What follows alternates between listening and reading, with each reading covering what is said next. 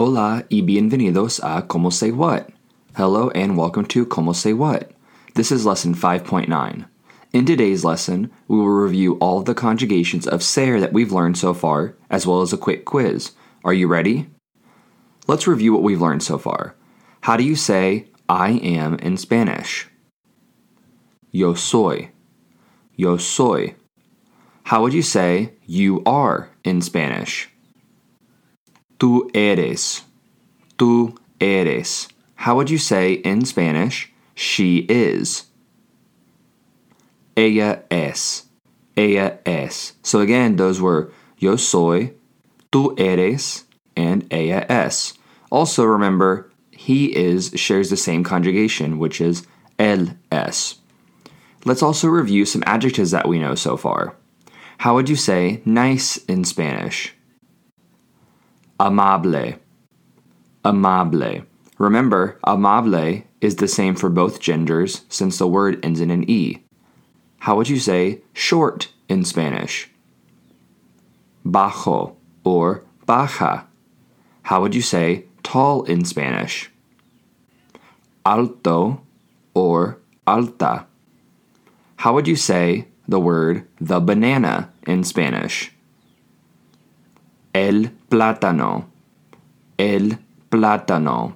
How would you say the word the lemon in Spanish? El limón. El limón. And lastly, how would you say the apple in Spanish?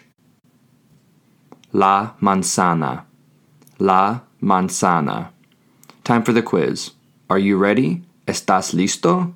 There are eight questions in total. See how many you can get correct. First, we will do English to Spanish translations. Question 1. How would you say in Spanish, I am nice? Yo soy amable. Yo soy amable. Question number 2. How would you say in Spanish, the sister is tall? La hermana es alta. La hermana es alta. Question number three. How would you say, in Spanish, you are very short? Tú eres muy bajo. Tú eres muy bajo. Question number four. How would you say, in Spanish, the apple is green. La manzana es verde. La manzana es verde. Now let's work on some reverse translations from Spanish to English. Question number five. How would you say, in English, yo no soy amable? Yo no soy amable. I am not nice. Question number six. How would you say in English, El chico es muy bajo? El chico es muy bajo. The boy is very short. Question number seven. How would you say in English, La madre es alta? La madre es alta. The mother is tall. And lastly, question number eight. How would you say in English, El plátano es amarillo? El plátano es amarillo.